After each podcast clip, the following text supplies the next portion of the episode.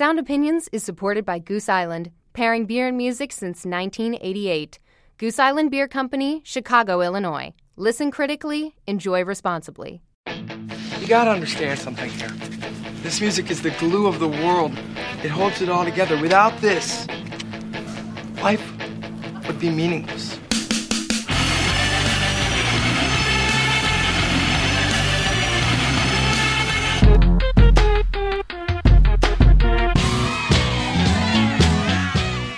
So crazy about? It's just music.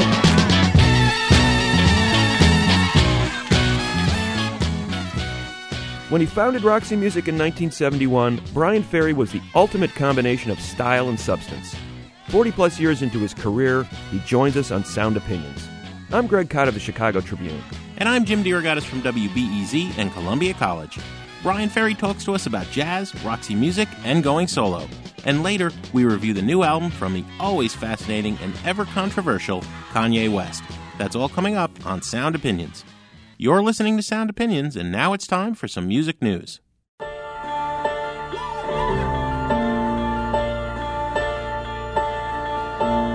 you know when it's coming out? We put the album out on July 4th. Have any rules. Everyone's trying to figure it out. That's why the internet is like the Wild West. The Wild Wild West. We need to write the new rules.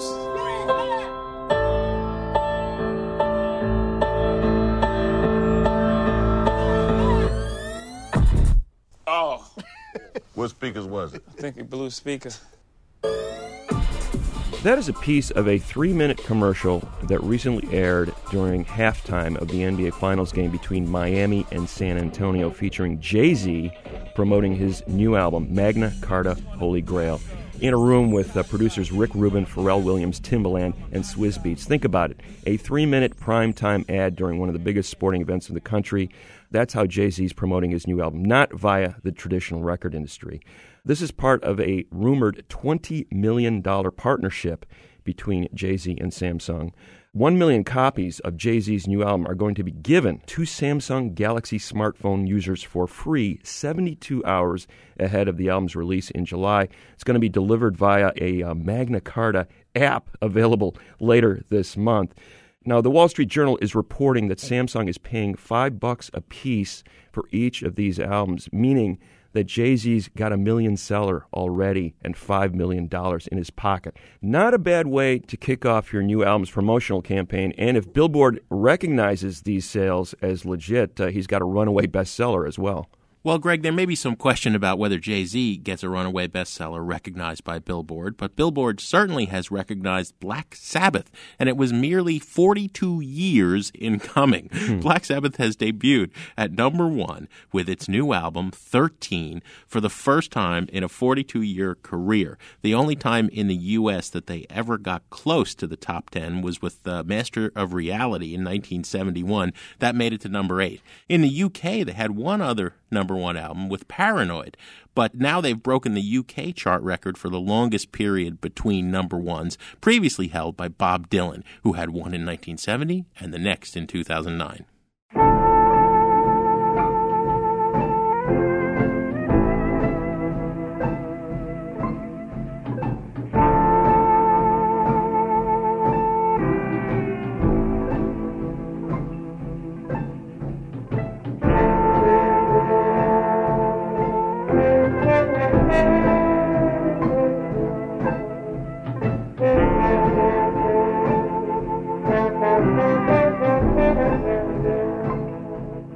Is Sound Opinions, and you're hearing a jazz instrumental cover of the Roxy Music classic Love is the Drug by the band's founder and our guest this week, Bryan Ferry.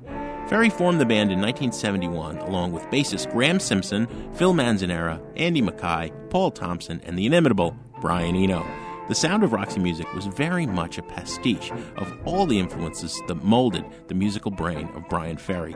He would go on to have a very successful solo career, covering a wide variety of artists and musical styles. Bryan Ferry decided to go back to his roots on his latest album, The Jazz Age. He covers a number of songs from his and Roxy Music's catalog in a 20s big band jazz style. So we began the conversation by asking him why he decided to go that route.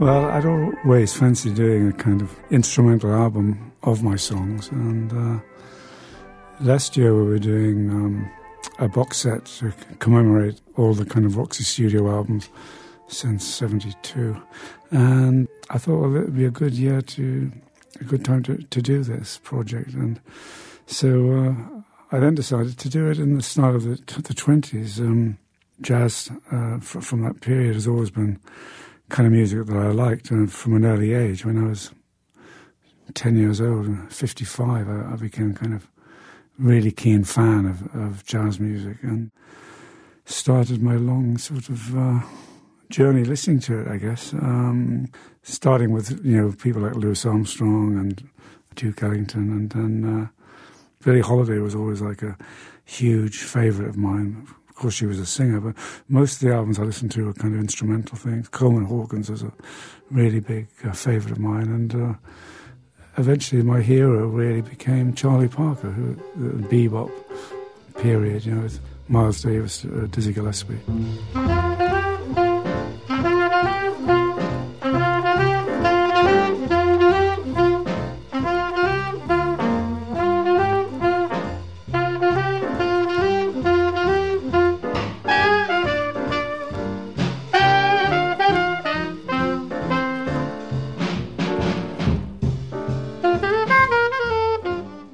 I started making albums, though, in uh, 72, in fact, from the mid 60s on, I didn't really listen to jazz for quite a few years until uh, just fairly recently, in the last five years or so, I've kind of um, been listening, going through my, my old records and listening to a lot of stuff that I, I liked years ago. And um, so I guess that's how I came to do this Jazz Age album.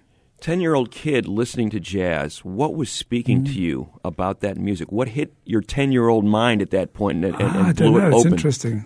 it's really interesting. I don't know. Just something hit me, and uh, there, there was a kind of trad revival going on in England uh, in the, in the mid '50s, of where you know people were playing kind of New Orleans music, and uh, but once I listened to them, I wanted to listen to the real thing, and um, went to the source of it all. You know, which is basically you know Armstrong's Hot Five and Hot Seven, and him playing with King Oliver, and and then later the later in the twenties the Cotton Club Orchestra with Duke Ellington. They played some beautiful stuff, and it just touched me.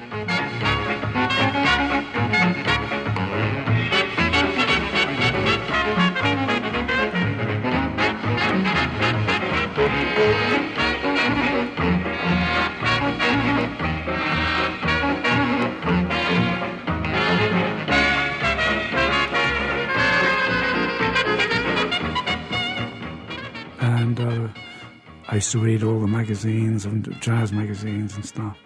I went to see quite a few people as they passed through my hometown of Newcastle in the north of England. Saw Dizzy Gillespie and uh, Count Basie and yeah, modern jazz quartet, lots of different people. Well, Bryan, I, you know, you speak so eloquently of your passion for the jazz of that era. I understand why the jazz is, is is a jazz interpretation of your music.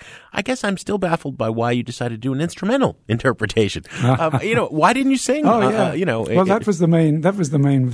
The main reason for doing it uh, initially was that I wanted to see. You know, I guess I wanted to have on record, you know, some of my songs without vocals, you know, as tunes, as melodies, to put the spotlight, I suppose, on me as the s- songwriter rather than the singer, you know. And I quite like the purity of it, you know, instrumentally, see how they would stand up. We really, and it was a very enjoyable process because it's great working with all, all all those kind of great acoustic instruments, you know, the various saxophones. We even had bass sax on this album, mm. featured quite heavily, which was a you know a great instrument of the period, which defined some of those records from the twenties, you know. And most of my career has been, as you know, spent with screaming electric guitars, you know, and it's which are, which are also great. But it's nice to get away from that and do something uh, different and perhaps uh, in some ways more refined. I interviewed you a, a few years ago. You were covering some blues songs at the time, and it never occurred to me that the blues was particularly a big influence in your music. And you said something along the lines of those early blues songs, which must have coincided with this period where you were listening to a lot of jazz Yeah. as a kid. You know, quite Yeah. simple, quite emotional, highly stylized. and he said that's what captured my attention. What it seems like there's an element of style here that uh, has been a thread through your Yeah. music. I guess so. I mean, uh, musically and visually, because all of those people I liked, they all seem to just look so damn cool. You know, uh, people like Leadbelly, who was a bit of a kind of dandy. You know, he's always really dressed up in pretty cool clothes, and of course uh, Duke Ellington, all the jazz players that I ever saw, uh, either in photographs or in real life, so they would dress up to go on stage, and it was a big deal. It was like, hey, you know, this is serious work, and uh, I kind of liked that. That, and it related to, in some ways, to the movies that I liked. My, people like you know Fred Astaire, Cary Grant, who always kind of looked amazing, and so, same with the bebop players in their own way. They were kind of you know, great, great characters to look at. You know.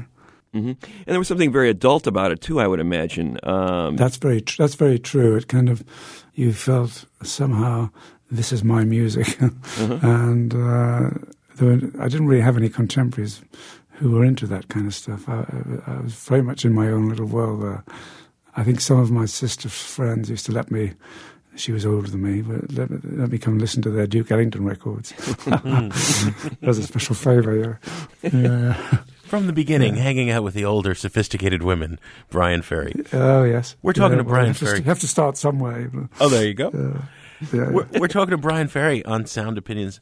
Bryan, um, one of the things that the Jazz Age does for, for me and Greg is it offers us the opportunity to kind of take you through your career because there are elements uh, from every era of your career here, starting with the first song that Roxy Music released as a single, Virginia Plain.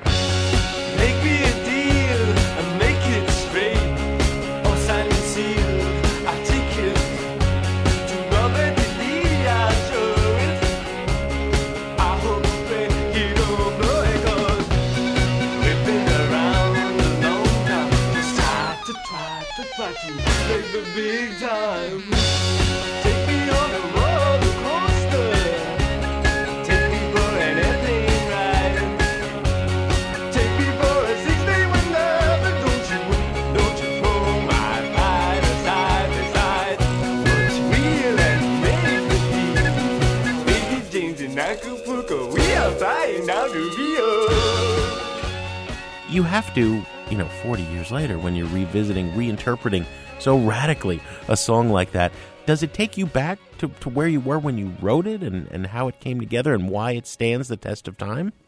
In some ways, it, yeah, but because you do kind of have flashbacks of, oh yeah, I remember when we did that, and various kind of uh, images flash into the mind when you're doing uh, a remake of something like that.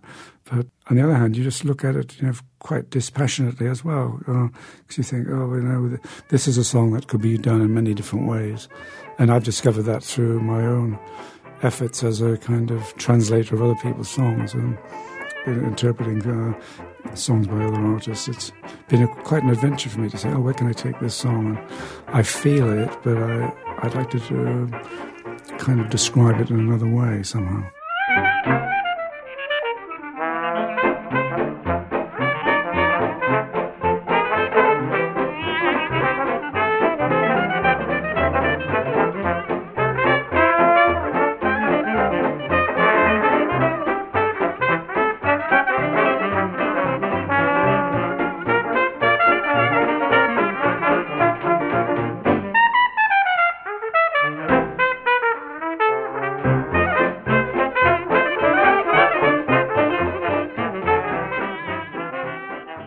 I was very confident with this project because I knew the players could improvise so beautifully, and improvisation is, a, is, as you know, a really big part of jazz. And you know, you can arrange certain parts of the tune that they play together. Mm. Well, improvisation's always been a, a key part of your work, and also this idea of the Oh, yeah. pastiche. When I interviewed you in person, it was one of my greatest days as a journalist ever. We went over to the Art Institute of Chicago, which was doing a big um, surrealism exhibit, and that led us into this long conversation of surrealism leading into the pop art movement and Richard Hamilton and his influence. But but for younger listeners who, who don't realize that this approach of of taking so many different ingredients, putting them together in new ways, eh, can you talk about how that has formed your life and, and, and led up to this album today? Yeah, well, to begin with, with Roxy, I mean, I don't think uh, we were trying to particularly create a style, but we did like working with other styles, with, with many styles of music. And I'd been influenced by the things we've been talking about, jazz and and blues, and also Broadway music, um, all the musicals I'd seen as a kid and growing up. I liked the the songs from, from, from those movies and some of the best pop songs ever written, you know. But there was always this kind of underlying thread of American music and um, music which really originated in the South, you know, in uh, in New Orleans and thereabouts. It was interesting in the first days of Roxy kind of I don't know, just assembling all the all the songs was, seemed to be like a collage to me. Oh, I was moved by your screen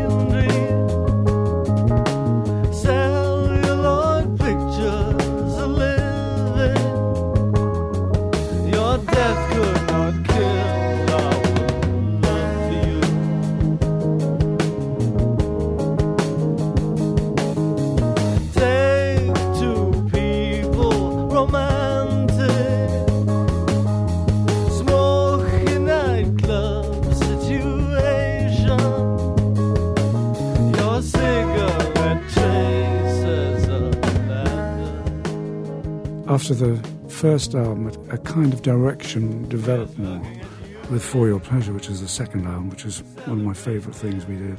Mm. What we wanted to do was, what I certainly wanted to do was um, do kind of music which had a lot of emotion in it, because passion is really the driving force of music, I think. And but also I wanted like ideas and studying a bit under Richard Hamilton and who had kind of also he in turn had followed Duchamp. These are all kind of intellectual people, and I wanted to get some of of this kind of approach, kind of ideas into the music as well as the feelings. Feeling is the most important thing, but it's good to have some cute ideas too. yeah, as you said, the screaming guitars, but also food for thought. yeah, exactly. Yeah. Well, you, you'd mentioned the influence of Hamilton, and I, I remember you saying once that uh, you know at University of Newcastle, the art students uh, there there were a couple of factions there, weren't there? It seemed like uh, Mhm. you know the jazz Yeah. the jazz crowd didn't hang with the pop art crowd, right? That's right. Yeah, they were they were the kind of school of Paris kind of beatniks and kind of bohemians, and uh, there, there wasn't a beard to be found on on the pop art side of the building.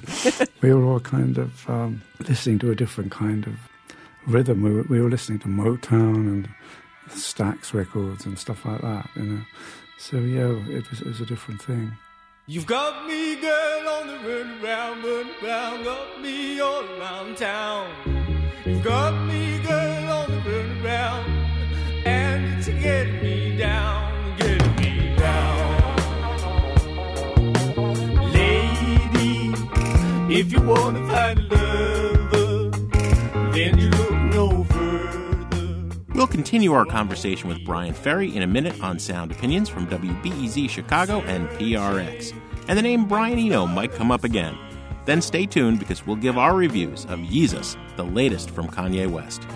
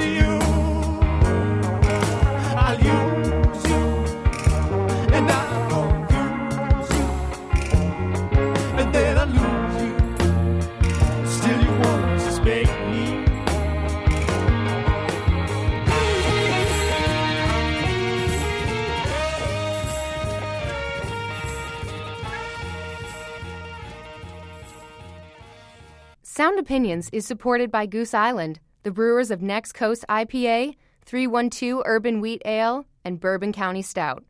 Pairing beer and music since 1988, they believe it's always best to listen critically and enjoy responsibly. Goose Island Beer Company, Chicago, Illinois. In every dream home, a heartache. And every step I take takes me further from heaven. Is there a heaven? I'd like to think so.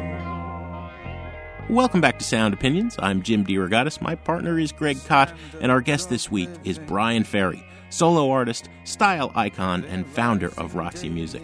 Ferry formed the band in 1971 with the one and only Brian Eno. They made two albums together the self titled debut in 1972 and For Your Pleasure in 1973, before Eno left the group because of creative differences. But he actually returned to work with Ferry on his new album, The Jazz Age. And so we asked Bryan Ferry about what Brian Eno brings to the table as a musical collaborator. The main house, a palace. He kind of shakes things up a bit, you know. He can kind of just add another element of surprise. You know, you could say, here's a track that I've been working on and feed you one of these instruments. And you could uh, maybe distress it, distort it, do something and make it more interesting. And he invariably, you know, will do that. Now, he, he's very, very interesting and also very amusing. And one of the great things about working with people in music is humour, funnily enough even though you can be working on um, like a, a, tragic album or whatever, uh, it's great to be working with people who can make you laugh from time to time. And uh, Brian and I always got on very well in, in that sense.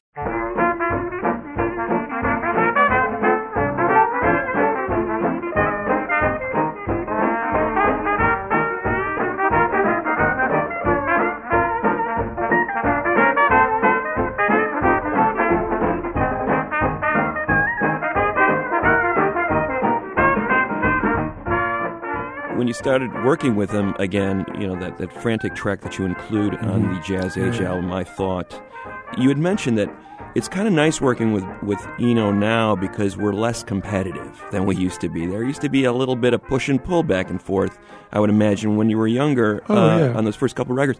Did that, did that tension or that competition make the music better, in your opinion, or was it? Oh, I think so, definitely. I think an element of conflict in creativity is always a good thing it's not that we were at war in the studio, but I think we are always vying, not just me and Brian, but also Phil and Andy, you know, to try and get our kind of stamp on the track, you know, hmm. and uh, on whichever song it was.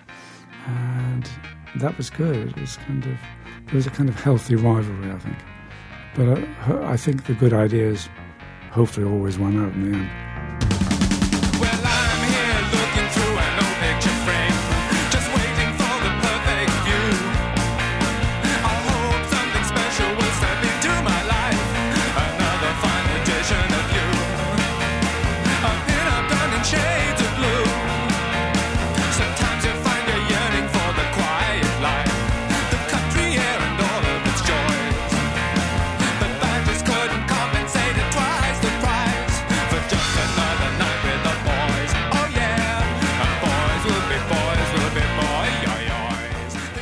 Are you guys all still mates, Bryan? Will uh, Phil Manzanera or, or Andy Mackay give you a call and say, wow, a jazz, 20s jazz Louis Armstrong version of Bogus Man? Uh, I wasn't expecting that, Bryan. Good job. No, I haven't had that call, but I, I, I, but I have from Brian, funnily enough, um, from Eno. Um, he, he, he told me he loved the uh, I Thought and, uh, and the whole album. He said, you know, he said, you know, it shouldn't have worked, but it did. Huh. Mm. Praise indeed. Were you sad to see him go after that second uh, Roxy record? I know, I know you hold that second Roxy mm. record in high esteem. I wasn't at the time, but uh, but looking back, looking back would have been great to have had him on board for the next one in particular, Stranded. Mm-hmm. Even though it probably benefited in some ways by having a change of personnel. In fact, to his great credit, Brian's always gone on record saying that that was the best Roxy album, um, Stranded.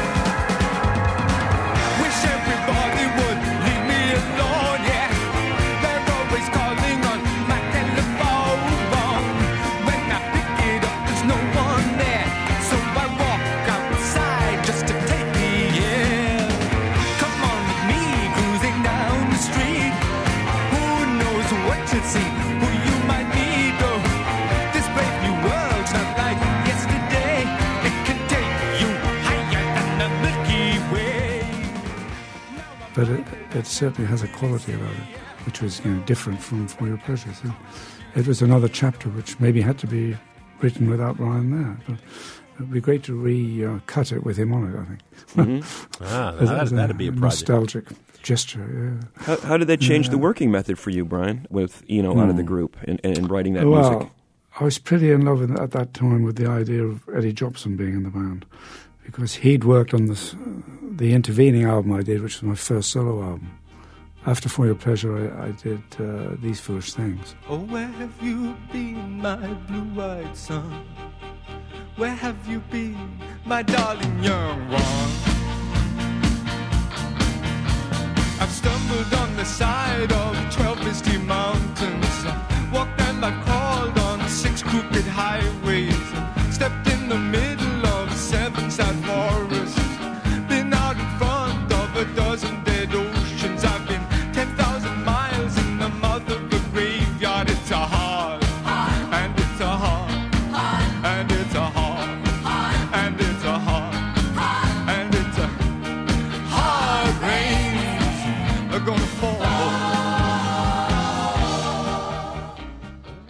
For Your Pleasure had been quite a intense record, and after it was over, I kind of wanted to do something which was very, very different, clear my head of it, kind of.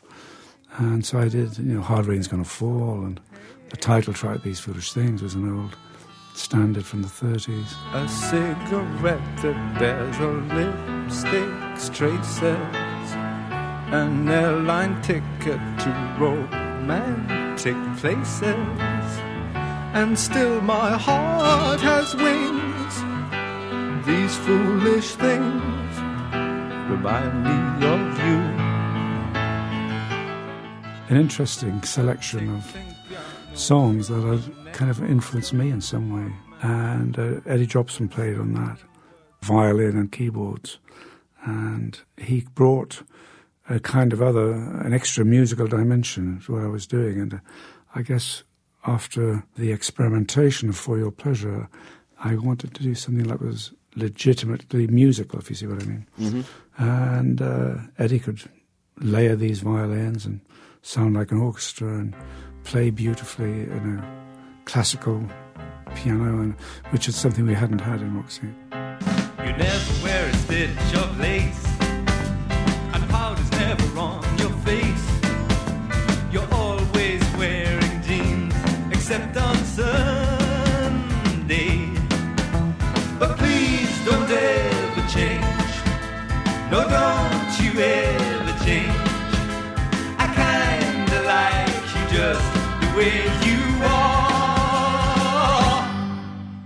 The unsung hero, of course, I must say, of uh, For Your Pleasure was John Porter, who is never mentioned, but was the bass player on that album. Mhm. And he he was at in fact at college with me and played in my college band. We played in that together for a short while, and we were looking for a bass player for For Your Pleasure. And I suddenly thought, well, John can play bass. He's a guitarist, really, but he could play. And he came, he came and played bass, and he did all those tracks and brought a great uh, presence to the Bogus Man, which he also played guitar on, of course, which not many people knew that. The focus man is at your heels, a clutching at your coat. You must be quick, hurry up, at your throat.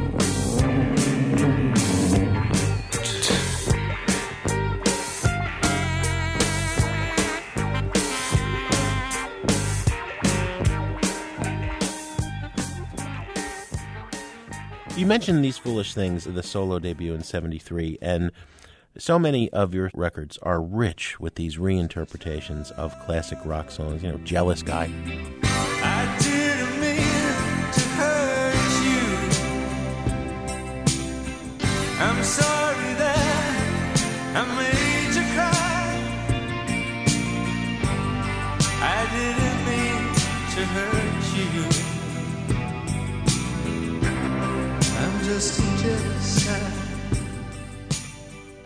The business of interpreting other people's work. How is that different from the business of creating or the business of reinterpreting your own work? It's it's great to write your own songs, and um, after, well, I suppose '73 from from the first album onwards. I mean, the, I thought, well, this is this could be a very interesting thing to do. I mean, all the all the great singers of the 20th century really, up to that point, hadn't been songwriters at all. Elvis didn't write songs. Uh, Bing Crosby didn't write songs. Frank Sinatra didn't write songs. Billie Holiday write, wrote a couple only, really. She was an interpreter of the highest order.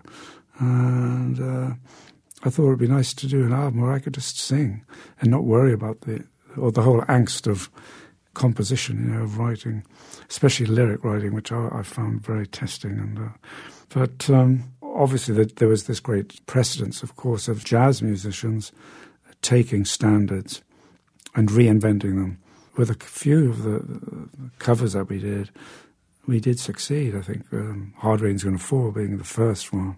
It was fun to do that, and I thought, oh, this is great to be able to make music, but not have to, you know, worry about every word I wrote or every uh, every aspect of the composition side. So it it became a great holiday away from my own writing. Plus, I didn't really want to write myself out. You have to have the range and the curiosity also to, to oh sort yeah, of discover curiosity that is a stuff. big thing. I have always had a very curious nature, and I said, "What would happen if you did this? What would you, what would happen if we tried that?" And which can drive people crazy, of course, Mhm. if you're working with them in the studio, because you, you sometimes want to try everything, and uh, and uh, you have to show restraint sometimes. hmm That's why some of those records took seven years, Bryan. Is that what you're saying? yeah, that's what I'm trying to tell you. well, you know, Yes. that, that curiosity was there from the start. Uh, you lead off the jazz age with Do the Strand, and it's fascinating to me that you do an instrumental version of a track where I think it's like one of the very highest standards of you as a as a lyricist. You mentioned that, that Cole Porter was an influence, not exactly a household That's name right. in 1972. Yeah, but he was um, a brilliant lyricist and Sure. uh, and all round songwriter and socialite. Mhm. And he was a, a, quite a character and very smart, very bright, and brought a great kind of sophistication from another world, really, in, into the, into his lyric writing. So you, t- you that was kind of your send up of, of him, I take it. Well, it was a kind of homage to Mhm. him, really. It was a, a tribute to him because saying, well, let's write a song about the ultimate dance, uh, kind of the dance of life or something, and uh, and throwing in all kinds of things that I liked, and it became a kind of um, one of the best songs that we did live for the Roxy fans that followed us. We, Mhm. uh, just a kind of rallying song, you know. Yeah.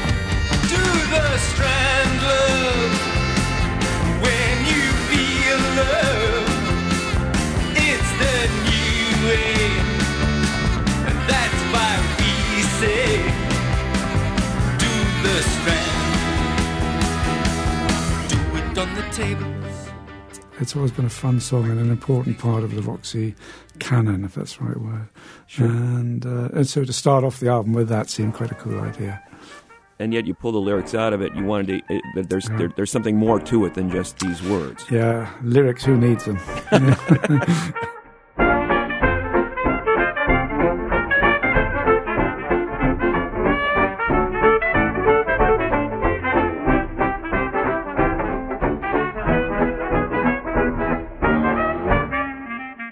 there's an incredible range of material there. Roxy did uh, reunite ten years ago. You said one of the dilemmas that you had, Bryan, at the time about which version of Roxy music do people want out there. I think Uh, that was kind of a, that's true. because really there's like three Yeah. phases of the group, right? That's true, very true. Yeah, they all have their interesting moments as well. I mean, obviously in America, I would say that the Avalon period is more more well known generally, um, Mm-hmm. In, as much as that was the most successful album that we did.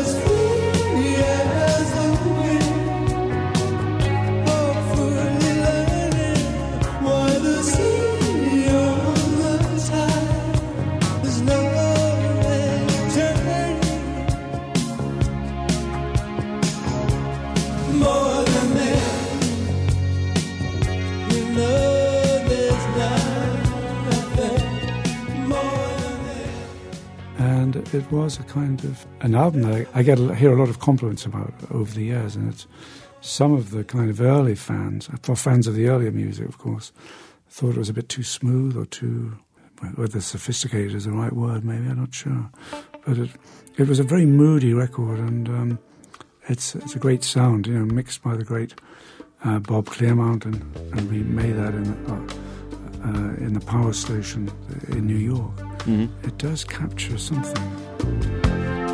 Now the party's over. I'm so tired. Then I see you coming out of nowhere. Much communication in emotion without conversation or a notion.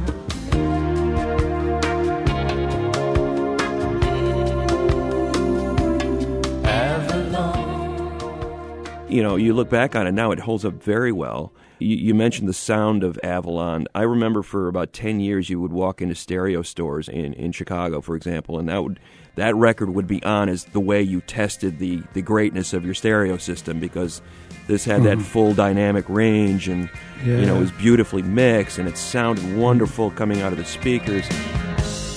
As they say,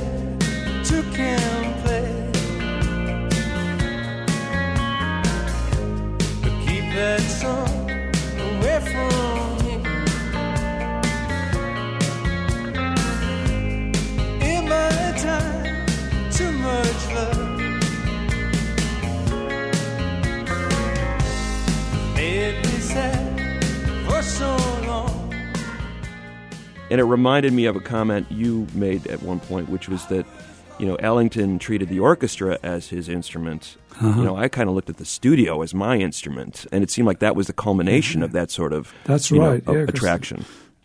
Yeah, because you find you'd find that there were a lot of things that were kind of created with, uh, to say, two or three guitars, and you think it's like one solo, it's actually you know two or three different events that have been kind of glued together, and a lot of that sort of stuff went on. Avalon stands, Mm. Bryan, as the last Roxy album, 1982. There wasn't a That's right, temptation yeah. after that uh, great new millennial reunion to, to move Yeah, forward. th- yeah, there wa- there was uh, there was, and we we did a few days in um, in London in a studio, but it, I didn't get the same kind of.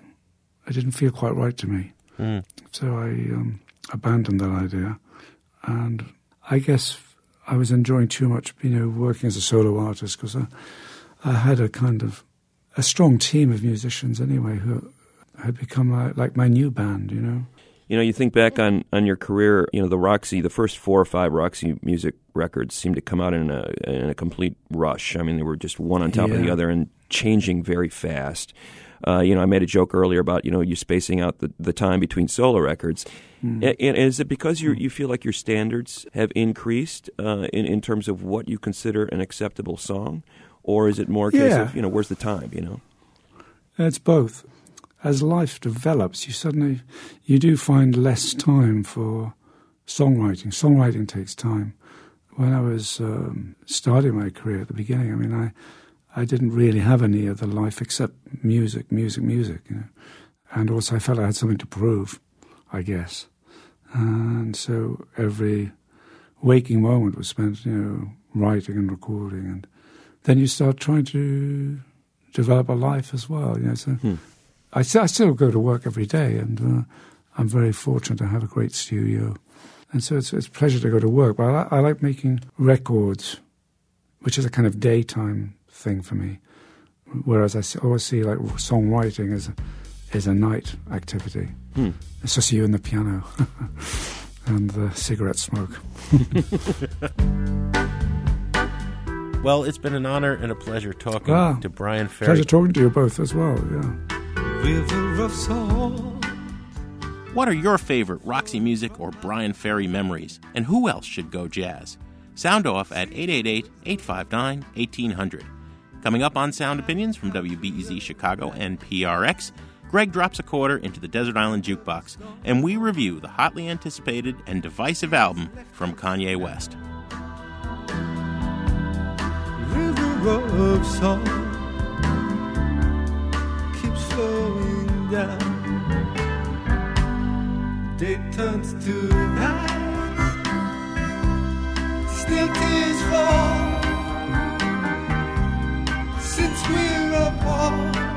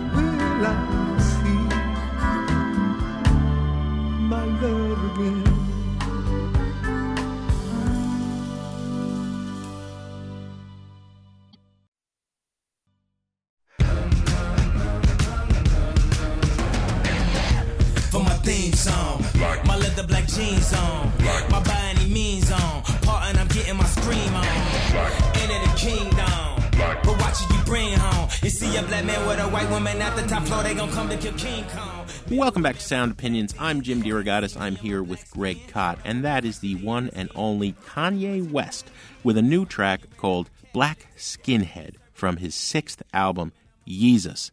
Greg, I don't know how much introduction Kanye needs. If you don't know who he is at this point, you've been under a rock for the last decade.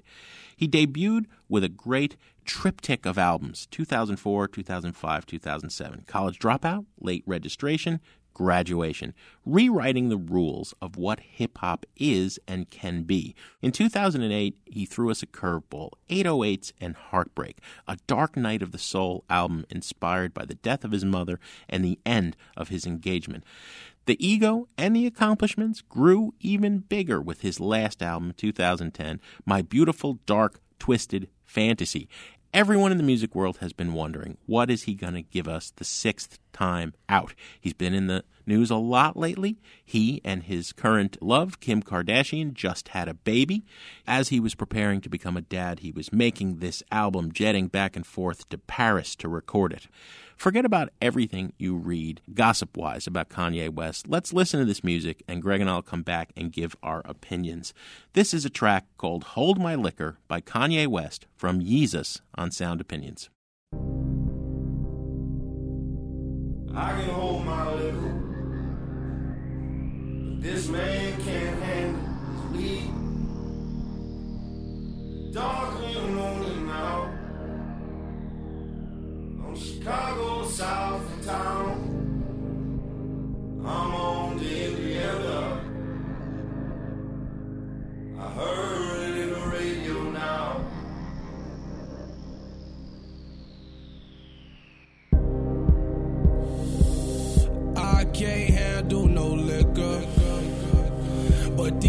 they can't handle me.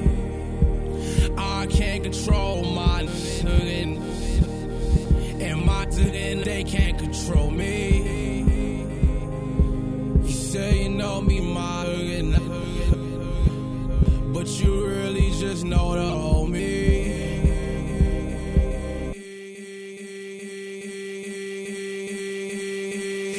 I'm back out my coma. Waking up on your sofa when I park my Range Rover. Slightly scratch your Corolla. Okay, I smash your Corolla. I'm hanging on a hangover. Five years we been over. Ask me why I came over. One more hit and I can own ya. One more puff and I can own ya. One cold night in October. You so had me floating. Feel like Deepak Chopra. You so me dead. Might call Tupac over. Yeezys all on your sofa. These the red Octobers. Still ain't learned me no manners. You love me when I ain't sober. You love me when I'm hungover. Even when I blow Doja. Then the auntie came over. Skinny dipped with no shoulders. Telling you that I'm bogus. You don't even know us. Baby girl, he's a loner. Baby girl, he's a loner. Late night organ donor. After that, he disown ya. After that, it's just hopeless. Soulmates become soulless. When it's over, it's over. And I'm back out my coma. That is Hold My Liquor, a track from the new Kanye West album, Yeezus. It features Chief Keef, a new hip hop artist from Chicago. In fact, Kanye's sound is referencing a lot of that new Chicago hip hop sound, 2013's Chicago drill music scene. There's also a lot of uh, the sparse minimalism of uh, 90s industrial music. You're hearing a lot of references to the harsh edges of Ministry, Nine Inch Nails, etc., and avant rap. You know, disposable heroes of Hiphoprisy from the early 90s, Saul Williams, Death Grips more recently. Kanye has changed his sound yet again. I think he was noted for more of this lush production. Here he has gone in the opposite direction harsh, brutally minimal, sometimes stripped down to the point where it's just little more than West's voice and a drum beat. And that's defying expectations. The whole idea here is I'm not I'm not what you expect. There's a sample of a gospel record in the middle of the first track in which the choir is singing, He'll give us what we need, it may not be what we want. So Kanye uh, basically knows I'm not making any radio hits for you on this one, folks. This is about me and my anger, really, at uh, you know some broader issues that he wants to talk about. You know, the obsessions with race, class, and sex, especially of the interracial variety, but also how these things speak to the bigger issues of control and freedom. That's the big subtext here in this record. I think he perceives of himself as a fairly successful guy, both as an artist and a businessman, but I don't think he feels like I've got a seat at the big boy table in those corporate suites. I'm still being treated like a slave. And he's bringing that point home in a number of different ways on this record. Are my new business partners basically just new slave owners in corporate disguise? But the downfall of this record, and I think it's got amazing music on it and some amazing points to make, is some of the delivery. There's some really vile, tasteless examples of misogynist, sexually violent language in a lot of these songs that, that really kind of obscures the larger points that he's trying to make. You know, he's playing into this sexual predator stereotype. And I think the larger point he's trying to make, there's a line in, in the record where he says, They see a black man with a white woman at the top floor, they're going to come kill King Kong. And that is the image that he sees of the African American male in our society. He's trying to poke some holes into that, but at the same time, he's playing into that stereotype. Does he need to make that point while yet again degrading women? And I think, I think he's smarter than that. He knows there are other ways of approaching this topic without degrading women. I wish he hadn't done that. For me, it's not Kanye's best work. It is definitely worth hearing, but it is a burn it album at best. Um, you know, I'm really troubled by this album. You and I have followed Kanye West since the first mixtape. We know this guy. We have defended this guy. He is not the caricature and the cartoon that you see in the media. He is a really smart artist who happens to be really bad at public relations, consistently shooting himself in the foot. I think that this album is like having the most beautiful, pure gold frame you can imagine, and then putting a painting in it by Thomas Kinkade, shopping mall artist. And by that, hmm. I mean that the music is extraordinary. It is taking what can be considered a hip hop backing in, in fascinating new directions. There are samples of Nina Simone's version of Strange Fruit. He's working with Daft Punk on several tracks, and he brings in super producer Rick Rubin to help tie the whole thing together. Here is something I noticed. Rick Rubin gave a short interview to the Wall Street Journal, and he said he spent two hours with Kanye on a Sunday night in the studio after Kanye came from his baby shower with Kim Kardashian, and he did half the album's vocals in those two hours. And I think it feels that way. The easy misogyny, the sloppy racism. He is so much better than this. It's hard to take him seriously on any of the things he's trying to say about race. He mentions that phrase, Chiraq, 500 kids killed in Chicago last year, but then he says nothing about it. I would give this a flat out trash it on the basis of the lyrics, but it's a buy it masterpiece on the basis of the music. So I guess that's in the middle. I guess it's a burn it. You have to listen to it. But wow, what a disappointment from a great talent. I tell you, little buddy, this whole island is bewitched.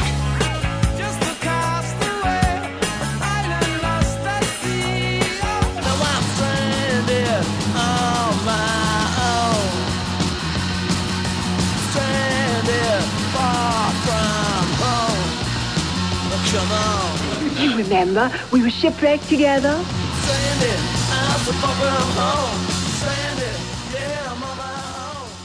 As often as possible here on Sound Opinions, one of us likes to take a trip to the desert island and play you a track we can't live without. This week it's Greg's turn. He's going to parachute down from the Goodyear blimp. What do you got for us, Mr. Kot? Jim, I've been thinking a lot about uh, the predecessors to what Kanye West has been doing on his new album, Yeezus, in hip hop in particular. This sort of harsh, minimalist landscape, busting out of the boundaries of what hip hop can be. I want to talk about an artist in particular who I think did it better than Kanye, Saul Williams. He got signed in the 90s by Rick Rubin, who worked with uh, Kanye on his new record. And I think Rubin saw Williams as a traditional hip hop artist. Williams didn't really want any part of it. By his second album, self titled in 2004, he was completely busting out of the genre with something that people were calling at the time industrial rap, certainly a genre bending record. Just look at the guest artists on the record, not your traditional guest artists that you would see on a hip hop record. Zach de la Rocha from Rage Against the Machine, Serj Tankian from System of a Down. It led to a tour with Nine Inch Nails, and Trent Reznor loved what he was hearing and offered to work with Williams on his next record, The Inevitable Rise and Liberation of NiggyTardust. But I think it all began with that self titled record in 2004. And the track I'm going to play from it, you actually might have heard on a, a gym shoe commercial, but don't let that throw you off. This is a raging track about slave reparations. The line, I want my money back over that thundering drum beat and a synthesizer that I can only describe as sounding like a tea kettle when it's just about to burst. Here's List of Demands from Saul Williams on Sound Opinions.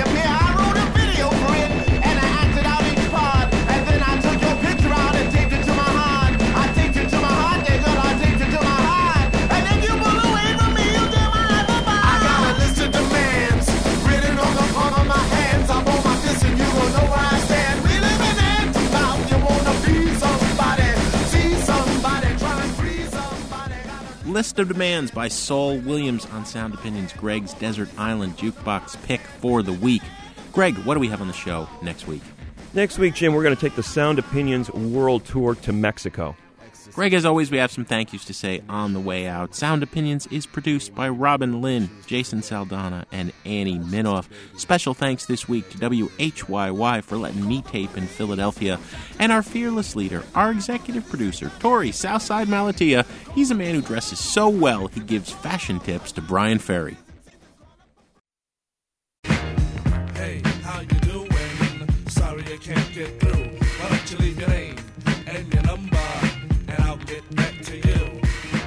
On Sound Opinions, everyone's a critic. So now it's time to hear what you have to say. New messages. And I'll get back to you. Hi, my name is Rick, and I'm calling from Oak Park, Illinois. Just uh, enjoyed your show on the uh, families in music. Coincidentally, I've been listening for the last couple of weeks to the Andrews sisters. They blow me away. They're just an incredible sort of presage to rock and roll that in the 40s they could have Boogie Woogie Bugle Boy sounding so upbeat, so danceable, and just so getting close to what rock eventually might become. Glad to get a chance to mention them, even just on a recording. Talk to you later. He was a famous trumpet man from out Chicago way. He had a boogie style that no one else could play. He was a top man at his craft. But then his number came up and he was gone with the draft. He's in the army now, a blowing reveille. He's the boogie woogie bugle boy of Company B. Good morning, Jim and Greg. This is Casey Taylor from Austin, Texas. The Father's Day show. I was surprised you did not talk about Loudon Wainwright and his whole clan, including um, his wife, Kate, and her sister, Anna, and also the kids, Rufus and Martha. Be nice to explore that a little bit further, except for Rufus.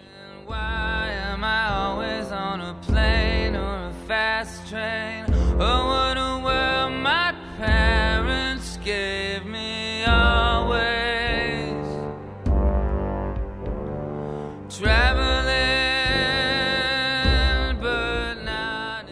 Can't get past his singing. I appreciate his uh, musical talents, but sounds like he took voice lessons from Mumbles with Dick Tracy. Would like to see more about Loudon. He's the guy. Keep up the good work, guys. You got your dead skunk in the middle of the road. Dead skunk in the middle of the road.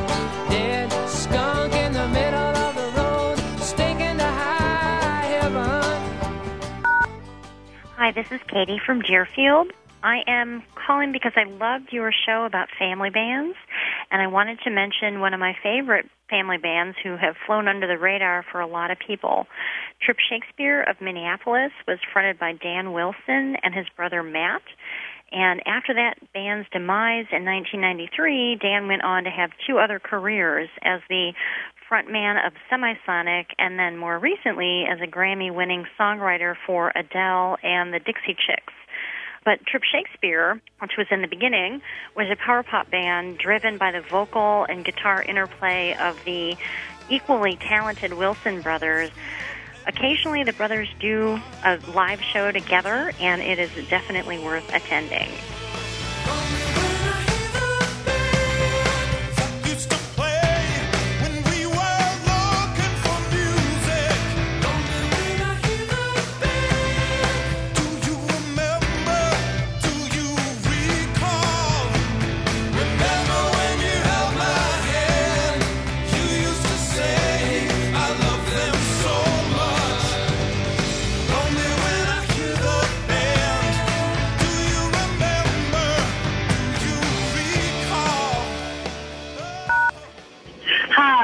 Is Laura from Nashville, Tennessee. Just heard the Roaches on your show. Love the Roaches. I've never heard them before, even though I was uh, living and alive during the 70s. You mentioned the sound of families harmonizing together. The term I've heard is blood harmony. There is something essentially the same about family voices that blend like no other voices can blend, and it's called blood harmony. Love the show. Bye. My uncle did it. My daddy did it. I'm beginning to think that it runs in the family. Oh no, runs, runs in the family. No more messages. To give us your opinions on Sound Opinions, call our hotline, 888 859 1800. We'll be back next week with more Sound Opinions produced by WBEZ Chicago and distributed by PRX.